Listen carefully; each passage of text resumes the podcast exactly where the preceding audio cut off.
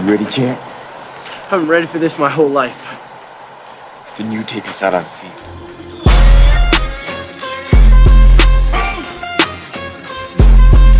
Yeah, we ride across state lines, going express, going 95. All net like we're starting for the Nets, end to end. We might suit up for the Jets. Like Aaron Rodgers, coming to collect, throwing passes five wide out the set. Markets grinding higher than Jeanette Jackson color misses. Best respect when the trends start to connect.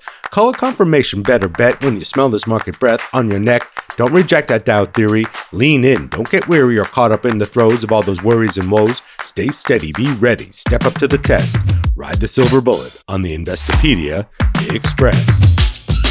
All you got to do now is press yourself. Welcome back and welcome aboard.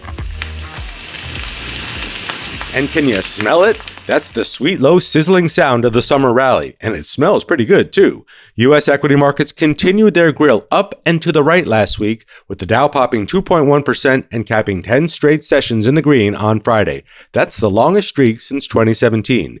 The S&P 500 added 0.7%, although the Nasdaq did cool off a little bit, falling just over 0.5% as Tesla and Netflix chilled investors with less than spectacular forecasts. But across the markets, breadth continues to improve, with sectors like healthcare, financials, and energy joining the summer party.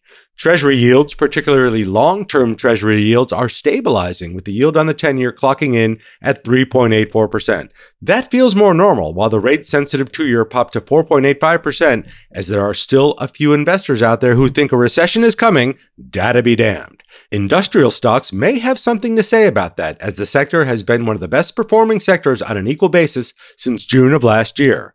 Remember the teachings of the Grand Master of Dow Theory. No, not that Grand Master, but we do love Master Flash.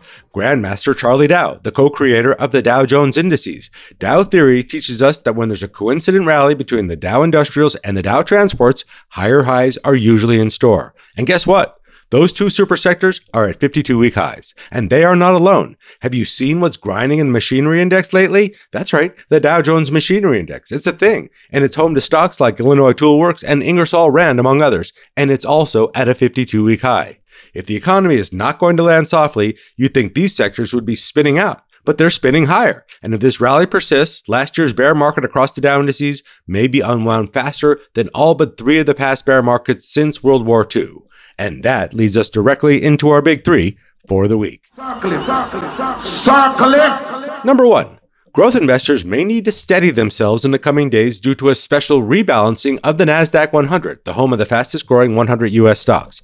You know how we've been talking about that overconcentration of performance by the Magnificent 7, Apple, Amazon, Alphabet, Microsoft, Meta, Tesla, and Nvidia? Because those megacaps have gotten so swollen, representing more than 55% of the entire market cap of the cap-weighted Nasdaq 100, the Nasdaq is putting them on a little diet by rebalancing that popular index. Back in early July, the Nasdaq issued a release saying, quote, a special rebalance may be conducted to address overconcentration in the index by redistributing the weights. Well, that is taking place on Monday, July 24th. Usually, exchanges like Nasdaq and the NYSE rebalance in December. But when there's overbloating going on due to the over or underperformance of particular stocks in an index, they are sometimes forced into special rebalancings, like what's about to happen. The Magnificent Seven's combined representation will drop from 55.1% to 43.7%, with Microsoft and Nvidia getting the biggest cuts, each falling about 3 percentage points to 9.8% and 4.3% of the index. Apple will reclaim the top spot with a relatively small decrease of 1 percentage point. The trim weights from the Big Seven will be spread out across the rest of the index, with Broadcom, Adobe, PepsiCo, and Costco benefiting the most from the rebalancing. Now, a rebalancing of an index doesn't directly impact a company's share price, but it does have a knock-on effect, as index managers who track indices like the 100 usually rebalance their own funds to follow suit, and ETFs like the Invesco QQQ, which is a proxy for the Nasdaq 100, pretty much have to do the same. Number two. That's right, it's time for the Silly Stock of the Month Club, and this month's Silly Stock is Carvana, ticker CVNA, and shares of the online car retailer are up more than 860% year-to-date. I know, silly, right? Kind of like 2021 GameStop silly, especially when you consider that back in 2021, Carvana was warning of significant operational constraints that were a result of it actually selling too many cars that year, which was hurting its margins. Remember, back in 2021, we weren't going out to buy used cars in dealerships. Those who were buying them online through companies like Carvana. That meant more customer care interactions, more last mile pickup since Carvana actually drives your purchased car to your home and takes away your trade-in, adding more cars to boost its inventory when cars and car parts were hard to come by, more title processing, and more paperwork. It was a victim of its own success. Cut to 2023, specifically 2 weeks ago in early July when Carvana pre-announced its second quarter earnings results, telling investors it would be restructuring its debt and reducing its required cash interest expense by more than $430 million a year over the next 2 years. That was pretty good news, but Carvana still reported an operating loss of over $100 million, with revenue declining 24% while units sold fell by 35%. In case you hadn't noticed, used car sales and prices are plummeting lately. So either some investors think that's going to turn around, or the meme stock army is back on the march, propping up Carvana as hedge funds try to short it. We've seen this movie before. And number three, keep an eye on labor. It's the summer of discontent for organized labor as strikes and work stoppages are happening across the media and entertainment industry, and they may be about to happen in the auto and shipping industries as well. More than 650,000 American workers may strike this summer, especially if the 340,000 UPS workers represented by the Teamsters Union hit the picket lines, and around 140,000 auto workers represented by the United Auto Workers Union join the fray. This could end up being the biggest year of strikes in 6 decades as workers across these industries demand higher wages, better benefits, and their piece of the profit pie that corporate executives and first-class investors have been feasting on for decades. To be sure, only 6% of the U.S. private sector workforce is organized in labor unions, but those workers are in key industries like entertainment, auto manufacturing, and transportation. They can and they will disrupt the economy if they get organized enough, and that could make things very interesting in this pre-election year, especially with the economy on a tightrope. Let's get set up for a really big week ahead, and nothing's bigger than the Fed's decision on interest rates due out this Wednesday at 2 p.m. Traders are nearly 100% certain that the Fed will raise rates one last time, lifting the federal funds rate another 0.25% to 5.5 to 5.75%, and that will be the terminal rate. We're going to hang around these levels into the fourth quarter most likely, or maybe into the first quarter of 2024, and that's when the Fed is expected to start cutting rates. But interest rate sensitive loans like mortgages will respond before that happens, so don't be surprised to see rates on things like the 30-year mortgage, car loans, and credit card APRs start to decline sooner. While the Fed's decision seems like a fait accompli, we do want to hear what Fed Chair Powell and the voting members of the FOMC have to say about the path of inflation, lending between banks and consumers, its forecast for where the Fed funds rate should be in 6 to 12 months, and more about Taylor Swift, please. Please, more Tay-Tay. Meanwhile, across the pond, the European Central Bank is expected to raise its benchmark rate by 25 basis points and not rule out another rate hike in September. Inflation is sticky high across the hot Eurozone this summer. Back here in the U.S., the advanced estimate for second quarter GDP will be released on Thursday, followed by the Personal Consumption Expenditures Index. That's the Fed's preferred inflation gauge. That comes out on Friday. The U.S. economy likely expanded 1.1% in the second quarter, according to the Conference Board, a little bit stronger than those preliminary forecasts of just 0.6% GDP growth.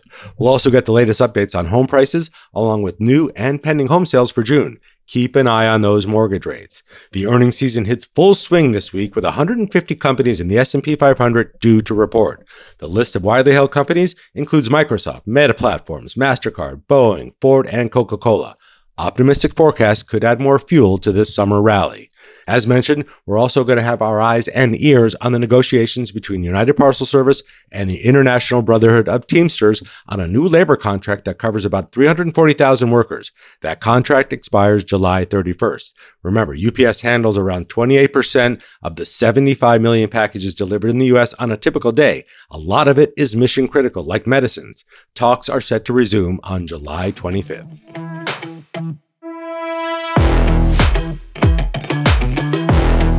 Hollywood is burning, cash that is, as the entertainment industry is facing dual strikes from two of its unions, the Screen Actors Guild and the Writers Guild of America. It's the first double strike facing the media and entertainment industry since 1963. A lot has changed since 1963, to say the least, and at the heart of this work stoppage is how to deal with the realities of royalties from streaming that these creators want a piece of, and the onset of artificial intelligence and what it could do to the future of media making.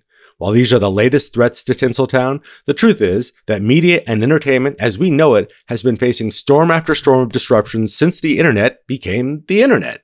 No one has covered these industries closer and more perceptively than Brian Stelter.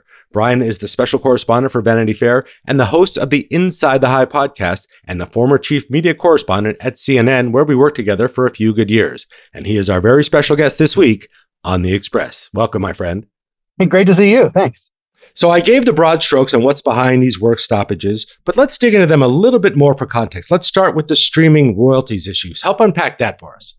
The first time I received a check in the mail for a penny, I realized this business is broken. You know, Caleb, I'm a producer on the morning show on Apple TV Plus, and I made a cameo in one of the episodes. And, you know, I've been on a few late night shows where you get royalties, you get residuals. These are payments after the fact when a show is streamed or rebroadcast or shown in a different country. And there's a lot of good reasons why actors and writers and others expect residuals and depend on this as a revenue, as a source of revenue, especially when they're in between jobs, when a show is not in production or a show's off the air. Residuals, royalties, it made a lot of sense for a long time. And it became, you know, a key aspect of the Hollywood structure, the Hollywood world. But now in the era of streaming, these unions, they say the model's broken. They say the system is broken. They say streaming has caused a lot lower residuals. And sometimes that's why you end up with checks in the mail for a penny.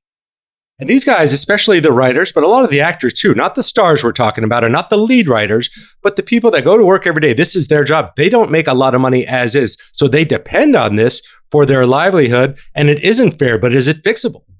Right now, it does not seem like there's an imminent solution, either with the writer strike or the actor strike. We're in the heat of the summertime.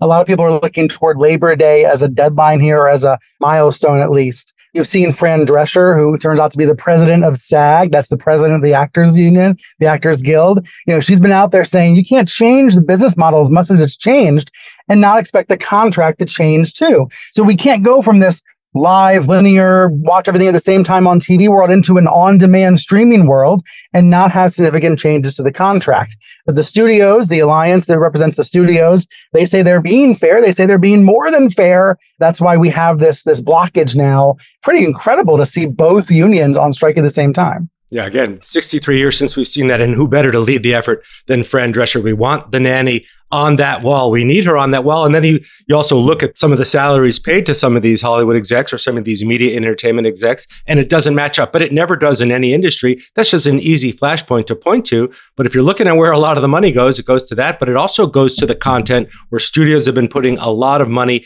either to buy these serialized superhero movies or to buy dramas renewals season after season in prestige TV. So is there money left over?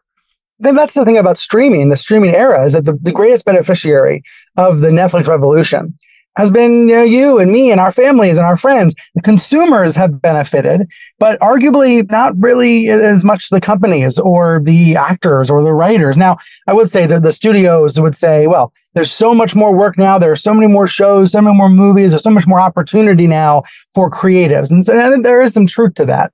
But if you think about what's happened as a result of the streaming revolution, we're all watching different stuff on our own terms, at our own leisure. It's great for us as consumers, but the business model is not nearly as great as it was in the heyday of cable television, right? In the heyday of cable television, everybody was paying for CNN and Bravo and BET and everything, whether they watched it or not. That bundle was maybe too good to be true, but for decades, it was the core of the business. It was predictable. It was reliable. It was steady. Streaming's blown that apart. And again, I think we're all benefiting as consumers because this is a better environment for watching TV and movies. But streaming is incredibly unprofitable for these big media companies. It has been an arduous, agonizing task to move from the old model to the new model. And so that's why you hear these studios saying, we're trying to be fair to the actors and writers, but we don't have any money left over. Now, again, to your point, These are, you know, multi-millionaire CEOs, very well compensated leadership at the top of these companies. And that, I think, is partly why this has been such an intense period on the picket lines, because the income inequality part is staring the writers and to some extent the actors right in the face. Yeah, absolutely. And then there's AI. It's a threat to nearly every information industry, Brian, as you know it, or it's an opportunity depending where you sit. But what are the writers and the actors worried about? Is there any way to protect them from this? I think they are right to be worried. There is a lot of trepidation about where generative AI is taking us. And I think it's understandable. James Pony Wozniak wrote a great piece about this in the New York Times a few days ago, describing, you know, some questions that I would never have thought of 5 years ago. Who owns a performer's face, for example? He wrote about how background actors want protections because you can imagine a world where a producer scans a person's face, uses that with the help of AI in multiple backgrounds and multiple movies and multiple times of the year. And it's, you're only getting paid once for your own face. Like, that is the kind of new terrain, the new territory that we're talking about in an AI-driven world. And that's just a taste of it. I mean, you can get as creative as your imagination will allow, right? This is really right perfectly for writers. Writers can imagine all sorts of abuses of an AI-driven world. And yet, there's also probably no stopping it, right, Caleb? Absolutely. We've already seen it at Investopedia, but across the publishing world, you're seeing it in the creation of content everywhere, and it is going to be a disruptor. The question is, how do we deal with it? And that is being worked on, and you and I are going to be front and center on that as well. Look, big media has changed a lot over the past few years, and you and I have both seen it firsthand at places that we've worked. Time Warner, where we both worked at CNN, was gobbled up by AT&T, which spit it back out into the hands of Discovery. Comcast has owned the NBC Universal company for years. Paramount was split out of Viacom. Fox sold its studios to Disney. So much movement in the industry, and Disney now thinking about shedding the ABC network and other cable TV assets. What is going on with big media as we know it? What happened to that model where phone companies wanted to own the content so they could put it through their pipes? I think in the entertainment space, the biggest trend of all, the biggest phenomenon of all, is this move from live all at the same time, pretty much everyone watching most of the same thing, into this world of infinite choice, infinite possibility. And in an AI world, infinite programming, right? Where AI can generate a program for you based on whatever criteria you want to give it. That move, and right, and Netflix is sort of the, we use the word Netflix to summarize it, but it's much bigger than Netflix. That move is everything, right? That move is what's driven so many of these mergers and acquisitions and spinoffs and divestitures. It's all a reaction in some ways to the streaming era. And also in other ways, it is pushing it forward, causing it to happen, accelerating these changes. Do you know what I mean? It's like it's both at the same time. Some companies are trying to keep up. Others are driving this forward. But I like to step back and think about it in that bigger picture way, because we are only 11, 12 years since Netflix announced House of Cards. I'll never forget where I was. I was at South by Southwest at the conference when Netflix basically said, we are going to compete with HBO. We are going to make our own shows. And that was only, you know, a little more than a decade ago. Now we are in an environment where there's more consumption of Netflix than there is all the major networks combined. Yeah, you do have Disney looking around saying, should we shed ABC, this once crown jewel asset that now feels so behind the times? There is an element I find of sadness to it, to think about so much creative destruction that's happened, so much extraction that's happened by investors and by CEOs trying to extract money out of these bloated big media companies before they sink deeper into the ground. But at the same time, if you're a 23-year-old trying to break into the business who has a great idea for a show, there are more places to pitch that show than there ever were before. So there's obviously upsides as well as downsides. Yeah, I didn't even get into the Apples, the Amazons, and the Alphabets of the world with YouTube. They're huge content creators. They're spending billions of dollars a year on content. And guess what? They have the devices and the subscriptions right into the American home that people want and get. You talked about Netflix announcing House of Cards 12 years ago. This iPhone has only been around for 15 or 16 years. And the fact that we could get any programming anytime on the train, in the car, on the plane, wherever we want, that's a game changer too. It's such a profound change in the way that we both consume media, but also create media, and how we all experience in our lives this notion of content, right? When we're all creating content as well as consuming at the same time, that benefits the AT&Ts and Verizons, it benefits the Amazons and Apples.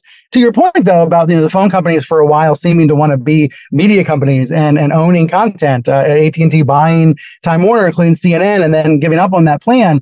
so much of the talk of synergy, so many of the fantastic promises of synergies, I have become so skeptical of. And, you know, it's not to say that sometimes there's not truth behind the M&A spin, but it pays to be incredibly skeptical, I think. Absolutely. So when we're talking about an AI world, because we know it's coming, it's already here, but the fact that it's going to become more pervasive, does the value of content diminish in an AI world? There's already so much content out there. This is a podcast. There's hundreds of thousands of podcasts out there, tons of news, prestige programming, lots of channels to watch things on. Now, if AI can create programming like popcorn, does it just drive the value of content to the ground? I'm afraid to answer because I'm afraid I'll be wrong if I listen back to this in 10 years. But what my gut tells me at the moment is that as there are increasing amounts of content to the point of infinity, where most of the internet will be generated by computers, by AI robots, basically, in that world where we're already basically there and we're very close to being there, the highest value, the biggest thing humans can add is going to be curation. It's going to be moderation, is going to be aggregation, is going to be figuring out what the treasure is versus the trash. Because in an environment, I think about this with regards to the news media a lot. In the journalism world, in the world of journalism and reporting, there's so much trash and there's so much treasure. And the key is being able to know the difference and sort it out. Will AI get to the point where it can do that? I'm sure. But at least for the foreseeable future, there's still so much value in human curation and that kind of involvement. And by the way, there's so many other aspects that they cannot be replaced by robots right now, replaced by AI right now. You know, Google came out and talked about its ability to write news articles with an AI supercomputer, but you need to have reporting, you need to have original material to feed into the system to write the article. You know, so there's the, you know, I think as we think about AI, we also have to think about what is the AI generating on, based on, and what are the, where are the humans in that process? Yeah, great point. Great point. All right, let's talk about the movie business. Big studios like Marvel and Universal, they only make superhero sequels, right? These big, the Avengers, the Endgames, you know, the Fast and the Furious of it all. Netflix, Amazon, and Apple, they take more chances, but indie films are fewer and farther between, irrespective of the strike that's going on right now. What is the future of the motion picture business look like from your perspective? Number one, looks more fractured, meaning there are, you know, lots of low budget films and, you know, niche comedies and dramas being made in all sorts of languages, streaming all around the world on various platforms, but never hear of the vast majority of them. What you need are these big studios with their marketing budgets to push a few up to the top and get them into theaters as well as on streaming and make a lot of noise about them. And we've seen that in the last few days with Barbie and Oppenheimer. I'm loving every minute of Barbenheimer because it's a promotion for the movie industry ecosystem. It's a reminder of the joy of looking forward to going and seeing a movie and not just hitting play on your remote. You know, there is something so old school and yet like so wonderful and exciting about a moment where people are talking about the same couple of movies. And, you know, let's recognize that's a pseudo event. That's a creation. That's a Hollywood marketing creation that they're both coming out, that they both came out on the same weekend. And there's this rivalry, this competition that's been created. So that makes me have some faith in the studios, some faith in the movie industry as we know it. At the same time, if you're an indie director, it can be harder to find financing, harder to find support. I see this in the documentary world quite a bit right now. There was a boom for documentary filmmaking a number of years ago. It seemed like any project that was out there would get funded. It's become a lot tighter in the last few years. To some extent, that's probably good, probably separates, again, the trash and the treasure. But I guess the other thing that makes me optimistic or bullish about the movie business is that there's always some guy, usually it's a guy, there's always people out there who want to become financiers of films. There's all, you know, we've seen this out of the Middle East in recent years. There's always somebody that wants to get that Hollywood glitter. And so to some extent, that makes me hopeful, if that's fair. Yeah. There's a few billionaires out there that like to have their name as the executive producer and creator of projects. And I'm not one of them, but I went into the movie making business a few years ago during the pandemic and reignited my production studio. So I know the feeling. And there's people that just have that burning desire to create content. And every once in a while, we get surprised by a wonderful movie or a wonderful new prestige drama like The Bear, which I absolutely love, which reminds us that it's all about the creators. It's all about these great actors. It's all about the storytelling and hopefully, and it should play out that this lives on. It's just going to be different. All right, let's get into one of the big studios, Disney. We talked a little bit about it, shedding assets. Bob Iger said recently at the Billionaires Conference up in Sun Valley that, you know, it may be time to shed ABC, the ABC network, but it also has ESPN. It's got a piece of Hulu. Where does Disney play in this? Does Disney just want to be a theme park company that sells cool stuffed animals, or Is this the end of this kind of content bundling under one big umbrella or kingdom, as we should say? I mean, I think Bob Iger, that's right. I think Bob Iger's under a lot of pressure right now, given where the company's stock is. It's at a 52-week low, basically, hovering near that low. It's at a rocky past year plus. And some of that is a reaction to how expensive it is to fight the streaming wars. Part of that might also be the battles with Ron DeSantis in Florida. But I guess you could make the argument that Disney as a brand has been under a significant amount of pressure. That said, I would never bet against it. I should admit that I own Disney stock. I would never bet against it for the following reason. As soon as I believe my kids are going to be old enough to remember their first trip to Disney World, we're getting on the first plane to Florida. And, so is that a theme park company? Yes. But then when we get home, we're going to have to buy more Mickey Mouse toys. We're going to have to buy more Frozen gear. To me, they have a flywheel that all the other major media companies envy and rightly so. It is still, despite the challenges of the last year or so, and despite how wildly, expensive it is to fight the streaming war, I think, tell me if I'm wrong, I'd still rather be Disney than Paramount, for example. I'd still rather be Disney than some of these other players. Yeah. And what they do have is what we call experience. They know it. They've had it for decades. And that is where that flywheel comes from. But if they are to shed assets, or if some of these other studios or phone companies are shedding assets like we've heard about and been through, who wants to buy content assets these days? Is it private equity? Is it a sovereign wealth fund? Why does the business model look smart for anyone thinking about buying a big studio or content asset like that? I'm not sure it does look that smart, because there's a widespread recognition of some businesses being in secular decline. That said, there are ways to manage the decline. And we see that across the media business. And when I say manage decline, we're talking about a decline from a high point, a high place, assets that still make a lot of money, that make a lot of profit, but are feeling a lot of pressure from their customers, both to change and also to shrink. And so let's think about Time Magazine and Mark Benioff, the head of Salesforce, buying Time Magazine, not looking to create another Salesforce, but looking for influence, looking for the excitement that comes from owning it's this prestigious premier brand, even as the brand shrinks in print. I think that sort of attitude, and also wanting to be a good steward of the brand, wanting the brand to matter. So I'm thinking about that in something, old line like print. I think that some of those same attributes apply in broadcasting, potentially in other parts of the media business under pressure, where there are people who want to either help manage that decline in a responsible way, or believe they have the confidence, the smarts, the wisdom, the ability to see around the corner to go and do it differently and do it better, right? And that's one of the great American stories in business, right? Is you gamble on an asset that others are giving up on, and you find a way to make it great again. All right, let's get a couple of hot takes for you for the rest of the year. What do you think is out there that nobody's talking enough about or talking about, but not getting the right attention from your point of view?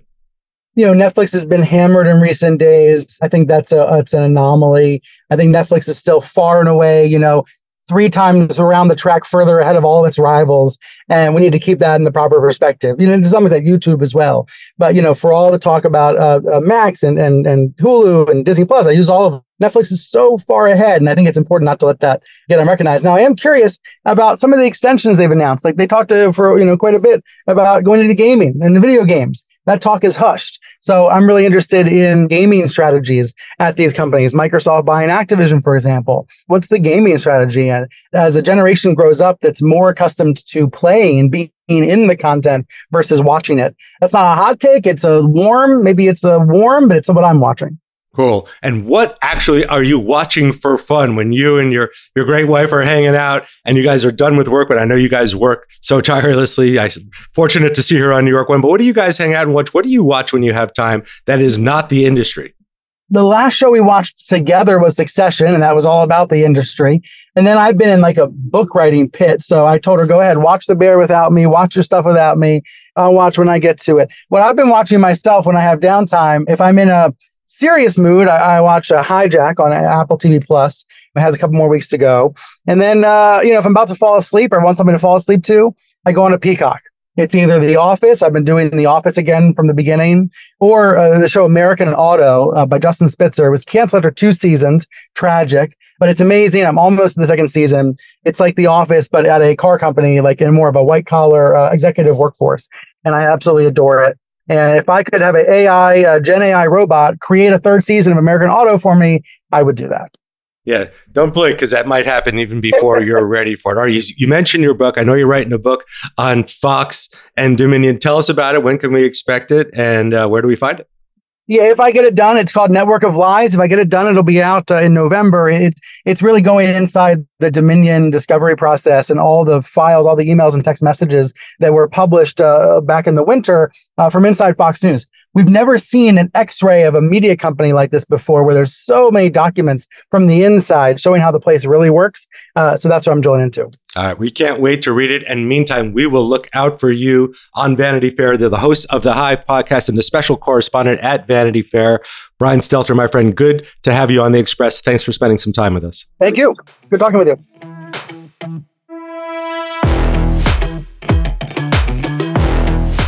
It's terminology time, time for us to get smart with the investing and finance term we need to know this week. And this week's term comes to us from Isabel Thomas, who hit us up on the gram, suggesting the payout ratio this week. What a good idea. According to Investopedia, the payout ratio, also known as the dividend payout ratio, shows the percentage of a company's earnings paid out as dividends to shareholders. A low payout ratio can signal that a company is reinvesting the bulk of its earnings into expanding operations. A payout ratio over 100% indicates that the company is paying out more in dividends than its earnings can support, which some view as an unsustainable practice.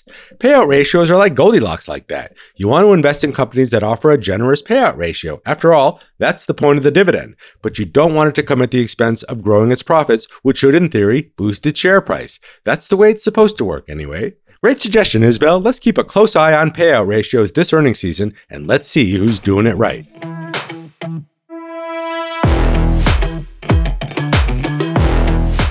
We're going to let the late, great Tony Bennett take us out this week.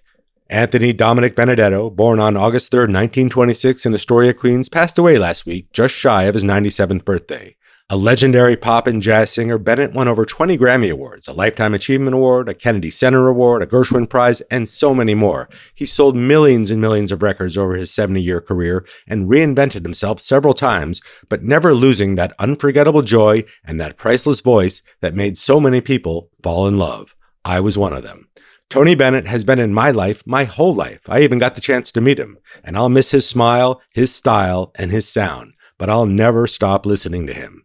Here's Tony in a 2012 interview with Entertainment Tonight talking about why he never wants to stop learning. My true ambition, if I get lucky enough, I'd like to prove that by not giving up on life, because to me life is beautiful, and by not giving up on it, I hope to prove that if you don't give up on it, you can actually improve and get better as you get older. I've never worked a day in my life. I'm doing the two things that I love. So there's so much more to learn. And I want to prove that if I stay healthy, and I'm keeping my fingers crossed that it happens, I want to prove that you get better as you get older. Thanks for joining us this week, as always, and special thanks to Brian Stelter for joining The Express. So great to get his perspective on what's happening out there. We'll link to Brian's terrific column and broadcast and all the reports we cited on today's program. Find those wherever you ride The Express and on Investopedia.com/The Express Podcast. And we'll talk again a little further on down the line. Take my hand, I'm a stranger in paradise.